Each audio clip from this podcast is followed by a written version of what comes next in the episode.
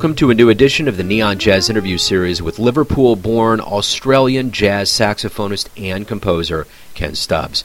We talked to him in the fall of 2020 during the worldwide COVID 19 pandemic about quite a bit, like his latest 2019 CD, Big Hush. He became involved with music after being reborn after a near death experience. He was 14. It involved a football special train, hundreds of inebriated Glasgow Ranger fans, a fire hammer, an axe, two near fatalities, him jumping from a train traveling at 70 miles an hour, and several broken limbs. It was then that he decided that sports weren't it, and he was going to follow himself into the music.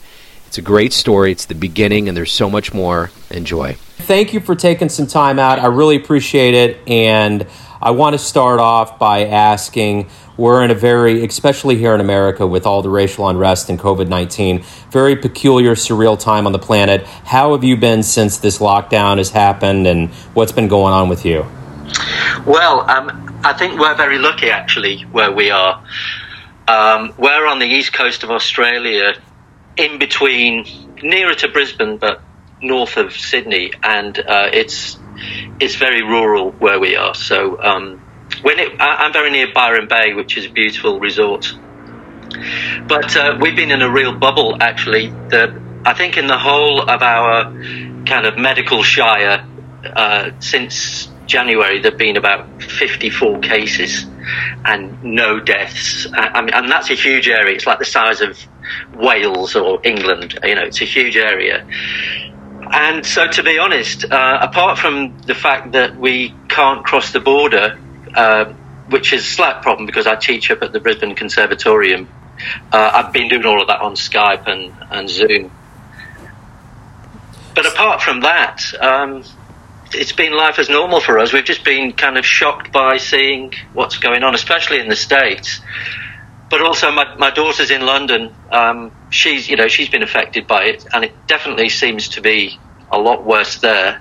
But uh, yeah, you're right. Uh, getting back to what you originally said, it's been quite scary to see what's going on in the states. You know, with the COVID and what that's triggered off with other stuff as well. So it's, but you know, we're in a bubble, so we seem a long way away from it. Yeah, absolutely. And it seems like whenever I talk to other pe- to people in other parts of the world, there's there's more tranquility, there's more unification, there's more of what we ideologically wished would have happened in America back in March. But unfortunately, and I'm I'm just not going to be filtered with this.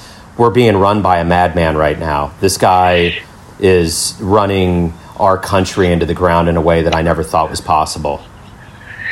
Yeah, well, uh, you know, I, I'm I've always been quite interested in kind of uh, you know psychology and mythology, and, and it seems as if the tricksters have taken over at the moment. You know, yeah. and it's uh, it's even if you don't get personal about who they are, it's quite interesting to see that that's where that's where we're at at the moment. The tricksters have, uh, you know, it's a bit like the the court jesters have taken over. Yeah. And, um, they certainly have. and, it, and it, shows us it shows us uh, how precarious the whole thing is, and what, what we've got to be careful of.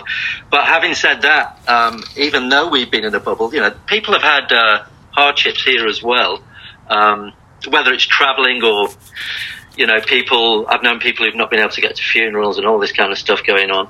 Because, in fact, down in South Australia, in Melbourne, it's been pretty hard for them. Um, but, you know, as well as that, there's been, I talked to, to somebody yesterday about all the positive stuff that's that's happened. Even even I don't know whether this is a coincidence that we're on the we're, we're connecting now, but for example, my family we've we've had more connection with my family in the UK than we've ever had because it's just been a catalyst for everybody to talk and. That's one of many positive things that seem to have come from this, um, and I guess you know it's it's a platitude, but but but the, there's always you know uh, two sides to it. Yeah, without a doubt. I think there's a lot of silver linings. I think there's a lot of things that can be construed as positive as well. Um, but you know, with you and your career, you're you're unbelievably prolific. There's been so much that you've you've done and seen and produced in your career. How did all this begin for you? How did a kid from Liverpool get into jazz? Now you're in Australia. You're very accomplished. How did all this start?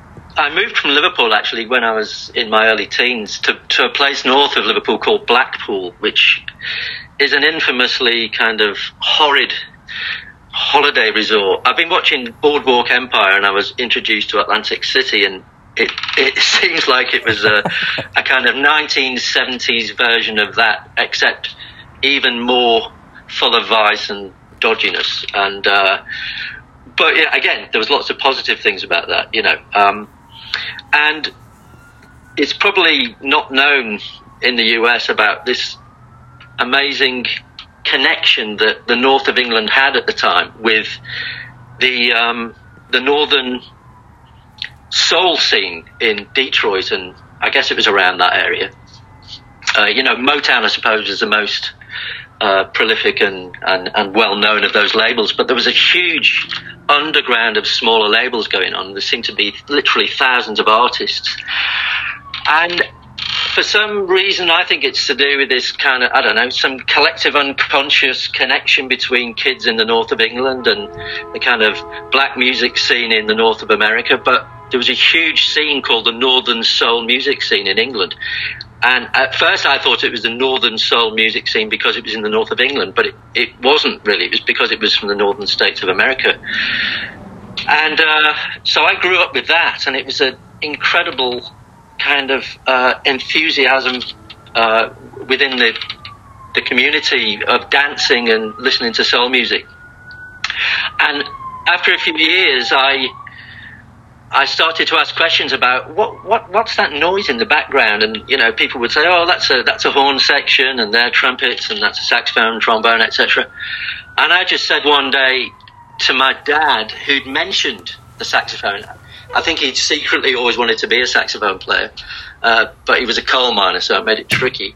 He said, uh, "Yeah, that's a sax," and I immediately said, "Right, that's it. I'm I want one. Uh, so that was the beginning. I think I was about 14 at the time. That was the beginning of the uh, the kind of love that I I had, and I was really lucky at the time. There was a DJ in Blackpool who. It was one of those shops where you'd go and hang out on a Saturday morning and he'd play tracks and lots of people would pop in and out. And he was predominantly a, a Northern Soul DJ, but I think he, he realised with me that uh, I was I was slightly more interested in the kind of more weird or outside stuff, and he, he, he kind of latched onto me and started putting records my way that he thought I might have liked, and it started off with. You know, like I, I guess jazz fusion stuff like Chick Corea and Return to Forever and Weather Report, which I kind of liked at the time, but maybe wasn't ready for. And then one day he he handed me a Horace Silver album, a Blue Note one. Um, it was one of those ones that was current at the time. It was uh, the late kind of Blue Note era, and it was called Silver and Wood, which I think was from a four set uh, that he did with voices and percussion and all sorts of stuff.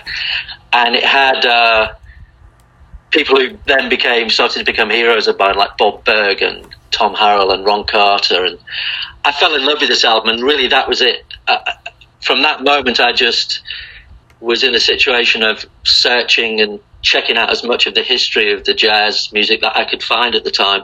Of course, at that time it was all on vinyl, so it was a slow process because they were all expensive. You know, buying one album was like a treat for the for the month, say. But that was it. Yeah, that's how it started, and um, I started playing, and uh, within a few years after leaving school, I went to Salford College to do a music uh, diploma, uh, and then got into the kind of professional music business. And then in my late teens, moved down to London, and that's when things kind of started to take off in terms of playing jazz, anyway. Now, when you did finally hit the stage, were you nervous? Is it a second home for you? How do you approach the stage? Well, I, I wouldn't say I, I, I was nervous at, first. I think I was too kind of, you know, I had that, especially where I was from, I had a kind of streetwise cockiness that was probably way over the top. Um, so it wasn't really the ner- it wasn't nerves that that was the predominant feeling that I had when I started playing live. It was a huge disappointment, actually, um, from the point of view of uh, sound it's always been a real kind of the the psychoacoustic aspect has always been really a battle for me. Um, I think because the music that I like to play and have really always enjoyed listening to is acoustic, as opposed to playing um, fusion music with electronic instruments. I was always trying to listen. I've, always been affected by the timbre and the the overtones, and I spent so much time up against the wall with my saxophone, really trying to to develop a sound. And every time I'd go and do a gig in front of a you know a cheap microphone with a kind of dodgy PA from the 1970s, I'd just feel like, wow, what's happened? It's it's disappeared, and. Uh, so it wasn't exactly nerves, but it was always a, uh, you know, a, a, tricky situation for me playing live. Uh, and of course, the smaller the venue, pubs and clubs were more tricky than playing concert halls. Were you know, that was uh, that was taken care of uh, a lot better. You know. The one thing too that, uh, that that was mentioned in your bio is at 14 you had a near death experience. yeah, and uh, it, it was semi tongue in cheek, but in fact it was real. Um, yeah, I think I've seen plenty of information on YouTube to show that now it's become infamous. Uh, this kind of strange period in British culture where football hooliganism was rampant in the 1970s. There's been lots of movies and documentaries about it. And in fact, I heard last year that in Russia, before the World Cup, there were, you know, there are now gangs in Russia who who model themselves on the 70s heroes of football hooliganism. And uh, that was my encounter with it. I went on a train from Blackpool to Manchester to see Glasgow Rangers play, and during the uh, during the trip, uh, it crossed paths with the Glasgow Rangers fans, and they all got on the train. I was only 13 at the time, but they were or 14, and they were all they all seemed like mature blokes to me at the time. They were probably 18 or 20, and they were very very drunk and uh, started some very violent fights to the point where I actually followed followed my friend's lead and jumped off the train, which was going at full speed, and uh, ended up damaging my leg and breaking my arms and things like that. And uh, that that that was what then made me think. Uh, no, I'm more interested in staying at home and dancing to this soul music. So that, in some strange way, actually uh, took me in the direction that led to me becoming a musician, which is kind of kind of weird. well, it's a great story, and and yeah, and it's one of those things that. Um, I can totally visualize. I can't understand because I've never seen that. I mean, we see levels of you know, sports fans can get barbaric and it can get very, very intense, and and that's scary, you know. And there's there's enough in that that would make you say, hey, you know what? I don't think I want to get involved with that route in my life. But yeah, well, you know, getting back to what you said at the beginning of, uh, uh, of this conversation, it's that tribal. Uh, it brings out that tribal um, part of people's psyche, and and it's quite bizarre, but for me, it was a great experience to to you know to, to find out about that early on because it put me in good stead for for being careful after that with um, you know being who who I was involved with and, and what kind of situation to to avoid. Um, and I always found that. Uh, the people I was involved with the, with music, whether it was dancing on a dance floor or being involved with in bands, they, they just seemed a lot more relaxed and peaceful and just wanted to get on with playing really and that kind of suited me uh, after what I'd been through. And because school was you know school was uh, my, I tell my son about what life was like at school during the 1970s and he can't believe it. You know he thinks that all of the teachers would now be in prison and he'd probably be right. But uh, so yeah it was a relief. Music was a haven. Um, I, th- I, think that's what it was about the connection with the, you know, the Northern American music scene. Um, the kids just seemed to find this this release from the kind of culture and the social stuff that was going on around them, and and it it was actually. It, you can actually find videos about the Northern Soul music scene on, on YouTube, and it's quite interesting to watch. I mean, it looks silly the way everybody was dressed. You know, it's one of those kind of uh, mad cult kind of uh, uh, kind of uh, things. But uh, yeah, it was very enthusiastic, and there was a deep love, I think, for the music, and that's that had a profound effect on me, and, and it's never really gone away.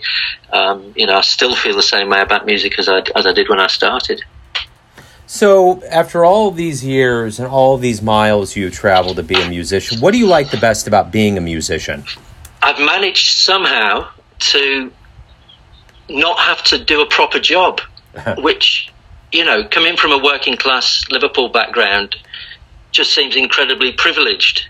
Um, my dad was a really hard working person and you know like he, he was he started off in as a, a coal miner and ended up with a business but worked incredibly hard. That's why we were in blackpool actually. He had a cafe. Uh, my grandfather before him was a kind of blind blind tu- uh, piano tuner and you know, so having seen the members of my family and what they did, uh, it just feels a massive privilege to, to do anything that, that doesn't entail a kind of really full time hard job that, that takes all of your time away. To to have been able to, I mean, you know, there's been times, especially in London, when there were real fallow patches work wise, and I've done the odd job here and there, but uh, I think it's really mainly that to have to found something that I've been so passionate and involved with for my whole life and managed to have kind of steered away through it. Uh, just seems like a real privileged existence in a way. So um, that's the main thing. And of course, just the actual process of, of playing music is in itself is, uh, you know, whatever you want to call it, whether it's a form of meditation or whether it's a a connection on some unconscious level that just gives people some kind of positive feeling. That's that's what it really has meant to me over the years, anyway. So when we do return to live music, and everybody is just probably about as anxious as they can be to get to that point, what do you hope both musician and the audience realizes about this time away from the live music scene? Yeah, well, you know, maybe this is part of that positive thing I was talking about. That, as you know, I, I'm I'm pretty sure it's been the same all over the world over the last, say, 20 or 30 years that the way there's just been been this decline in in the amount of venues that are around and people seem more hesitant to go out and they seem to almost be resentful about paying for music whether it's recorded or or live. Seems to be this whole sway. And i think that's also been connected to the the culture of media and the technology, uh, which again is a double double edged sword, you know. But I think uh, I think it's take it's going to take something like what's happened over the last since the beginning of 2020 for people to to realize what they've missed in a way um, and to realize that um, being in a community situation listening to music is one of those really important you know kind of ancient rituals that we do that we need in our lives and, and not just you know, there's many of those things, but one of those things I think is is is is to do with music or dance or whatever it may be uh, in in its involvement with music. So um, I'm hoping that people will start to appreciate music and realize that it's uh, again already people have, have, have, talked to me about that um, during this period that they've they've said, "Oh, wow, I've had so much time. I've been listening to all of this music that I never used to listen to." Or musicians saying they've done more practice or more composing than they've ever done before. So I'm hoping that it's those kind of uh, uh, results that will come from this as a catalyst, kind of. I appreciate the music that you sent over, and I got a question. You know, there's a vibe, there's a feeling that you have in your music, and I want to know especially with your latest CD, Big Hush, what do you want the listener to get from the experience of buying your music, downloading it, getting a CD, and going through the experience? What do you want them to feel from that? Well, I'd, I'd really like them to feel what I feel when I'm doing it in a way that it's an unconscious you know that it's coming through it comes through musicians that they're a vessel for this for feelings to come through through the music you know. And uh, the, the, the music i'm particularly involved in now is it's quite without getting too technical i'm sure a lot of people will understand this but it's very harmonically rich and for me the vehicle the emotional aspect of, of, of music travels through is really the harmony. In, in, at least that's the way I hear it, and I think historically uh, that's the way uh, composers seem to seem to treat harmony as a as a vehicle for that for that feeling uh, aspect of music, and so m- you may have noticed on on those recordings that there's a there is a spectrum of different feels and grooves and sounds and harmony, but really the, the, the common uh, the the thing that binds them all together is is really quite quite a, a, deep and probably what people might say is quite a dark kind of um, atmosphere that's being um, uh, c- uh, communicated. Um, and that's exactly what I'm after. And I'm I'm aware that some people may find that challenging because you know not everybody wants to take on that uh, that side of themselves or that side of you know the psyche. But uh, that's where I'm coming from, uh, from a kind of. I, I, suppose the best way for me to describe it would, would be my ex, my own experience of hearing that through other musicians was really when I first heard John Coltrane, and it wasn't really the early stuff that he did with Miles and uh, the bebop embedded, if you like, music. It was really when he started playing in the in what I would consider his golden era, which was with the quartet with Elvin Jones and McCoy Tyner and Jimmy Garrison, and and what I heard in that for the, was was uncanny. It was the first time in my life that I'd ever been moved by anything uh, abstract like that, where it just had such a profound, deep uh, effect on the way I felt, and and I've always been chasing that in a way, trying to convey that same thing um, that that those musicians managed to uh, to put it. For me, that's that's the pinnacle of that essence of whatever it is I'm talking about. So, speaking of the essence, everyone has a perception of you your family, your friends, your fans, but you're the one that's living your life. Who do you think you are? Oh, wow. That's, uh, that's quite profound. Who do I think I am? Well, to start off with, I'm feeling better about who I am the older I get. So uh, I'm quite happy about that because, uh, you know, from all the for all the reasons I mentioned early on in life, it, life seemed harder earlier. And you know, I'm I'm on the phone to my daughter in in London regularly. She's 20 and nearly 21, and I can see her now living the 20 something life in London and thinking, oh, I'm glad I'm not there. I mean, it's so exciting for her, and there's all of this madness going on, but I think, uh, yeah, okay, nice, but I'm really glad not to be involved with that. Um, and so, having moved to Australia, and we actually came here on holiday and came up to the there's a, where we live is it's actually subtropical rainforest, and uh, that was a it was it was almost as profound as the Coltrane experience when I experienced the beauty of the nature where we live.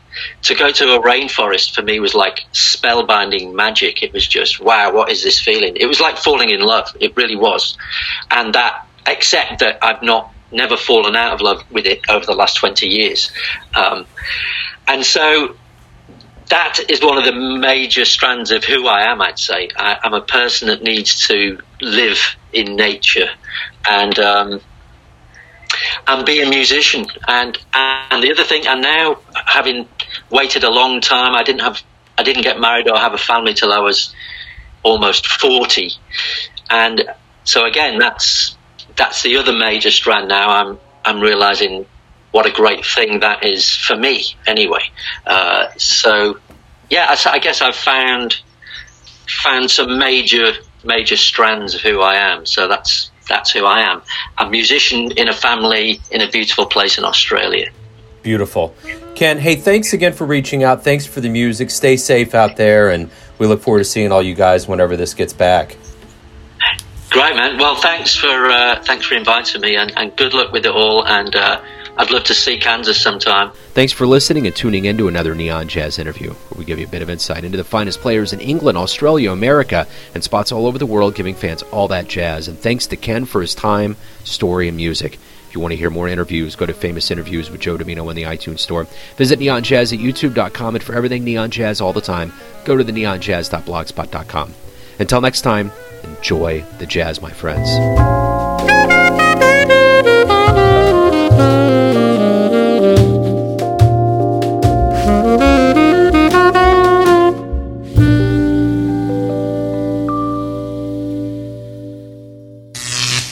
Neon Jazz.